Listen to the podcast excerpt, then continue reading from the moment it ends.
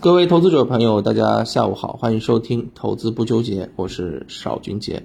啊，收盘了，今天呢，其实我们可以看到啊，在整体市场的一个运行当中，指数是最后翻红的啊，上证指数涨了百分之零点零六，深成指涨了百分之零点三五，创业板指涨了零点七六。那这个指数虽然是红的，但是个股的表现跟指数所体现出来的完全不一样了。啊，两市近三千只个股是出现了一个下跌，那而且呢，呃，从啊这个表现的好的一些品种来看，已经轮换到了一些啊赛道股啊，光电对吧？风光啊，以及芯片等等等等的。那么另外一方面呢，其实我们也看到啊，基建啊是出现了一个全天分化，基建这个方向我们跟大家强调过啊，延续性有的，但是不可能吃大锅饭，所以啊。整个板块它后面必然会出现分化，那么这种分化其实我们可以看到已经是出现了，对不对？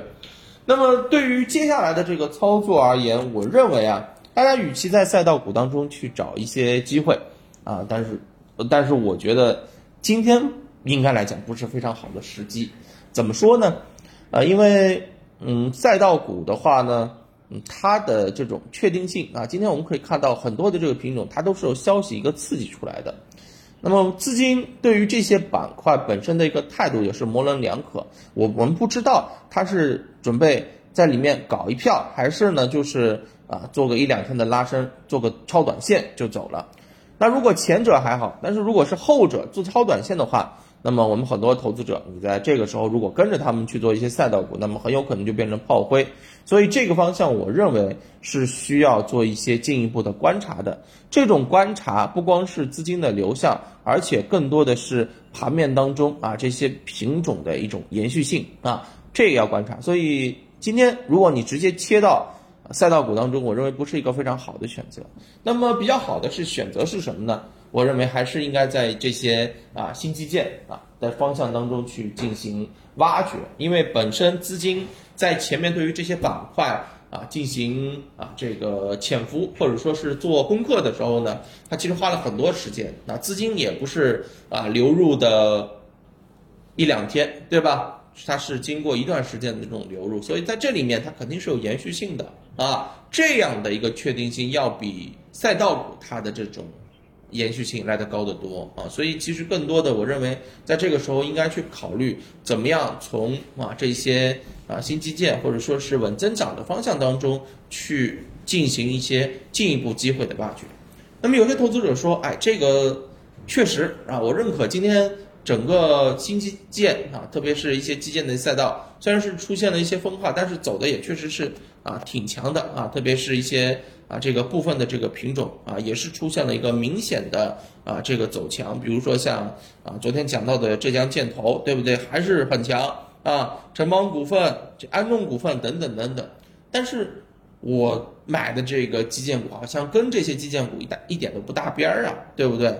那么什么原因？我们跟大家聊聊，然后怎么去进行潜伏或者说是后续机会的一个把握，我们也跟大家在今天的音频当中。啊，好好的说道说道。那么首先第一个啊，我们如果说觉得自己手上持有的这个个股有点问题的话，我们不妨来看两只个股的对比吧。一只个股是杭州园林，一只个股呢叫做飞利信啊。这两只个股大家可以看看它在整体走势的表现上面是完全不一样的。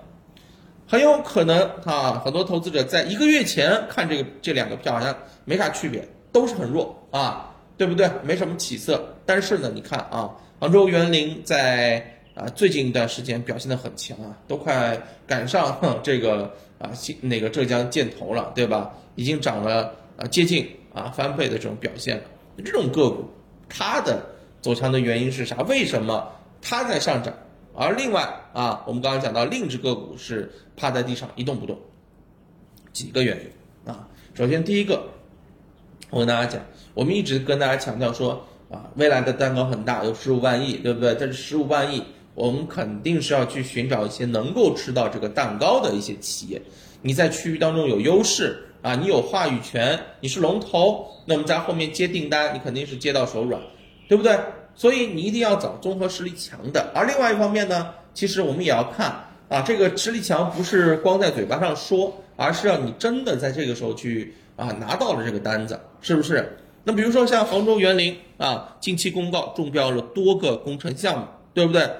啊，这就是强的这个地方。那么另外一方面呢，其实这家上市公司啊，业绩增速啊是百分之三十左右。你别小看这百分之三十啊，这不是高新科技产业啊，啊，不是那种估值可以往很高的这个方向去估的。能够有一个稳定的业绩增长，已经是非常不错了啊！它业绩增速百分之三十啊，在整个基建板块当中啊，传统基建当中，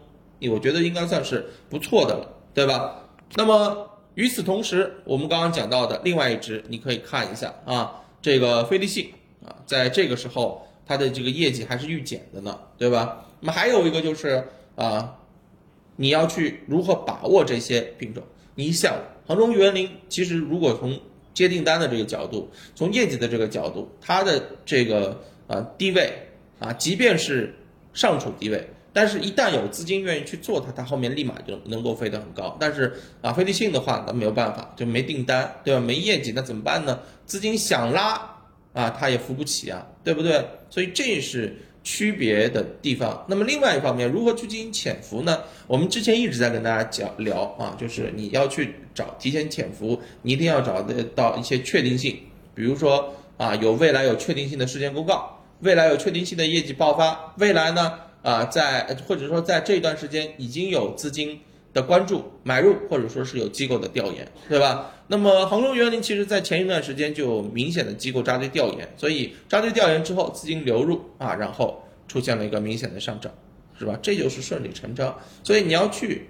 参与或者说去潜伏，一定得去找一些啊这种潜在的机构在调研的资金在流入的上处低位的一些品种，它的确定性会比较好。啊，所以呢，今天我们给大家准备的是一份新基建当中机构调研加上资金抢筹的啊精选投资案例。有人说这个倍量突破，我在短线当中很难去把握它的一个买点，因为我看盘时间不多啊，我的这个工作时间啊看盘时间比较少，有没有能够去把握提前量的啊？你就可以用啊业绩的啊，你可以用这个啊机构调研加上资金的一个流向来作为啊这个筛选的一个条件。那么今天给的这份投资策略啊，筛选条件我们也是看一下。首先呢，你要新签订单啊，区域的一个优势行业，区域龙头，近期呢就公告签署新的这个合同了啊，这是一个。那么另外一个呢，就是机构调研，近五日或者说是在这一段时间当中有机构扎堆调研的这个情况，十家以上的这个机构调研。啊，最后呢，你必须得看到资金真金白银的流入啊，流入的幅度一定要够多一些。那如果能够在啊近期买入超过一亿元的，或者说达到一定比例的，那么我们认为就可以啊有一个啊参与的一个价值。像这样的一些品种，才是我认为在当下我们可以去关注的啊。那么呃，这个今天啊给大家分享的这个啊个股啊分享的这个机会当中啊，其实就给大家囊括了一些。啊，我认为啊有机会的。那么，呃，我们来举个例子好了啊，简单的举个例子吧，好吧。那么，比如说像啊这家上市公司啊，叫做安利股份啊，这家上市公司你可以看一下啊，它也是满足我刚刚讲到的一些条件的啊，嗯，近期签了新的订单，业绩比较好，对不对？然后同时啊，近期呢。有十四家机构扎堆调研，同时这家上市公司近期主力资金买了两点八三亿啊，然后你看它的一个技术形态是前期回调之后已经开始走上升趋势了，对吧？现在回踩的这这个点正好是回踩到了上涨趋势线，所以像这种品种你可以去进行跟踪。当然这只个股老规矩，只做啊这个案例剖析，不做分享，不做推荐，好不好？更多的内容啊，大家可以在我们评论区留言，我会点对点的发送给大家。好的啊，这就是今天给大家分享的内容，感谢大家的收听，我们明早再见，拜拜。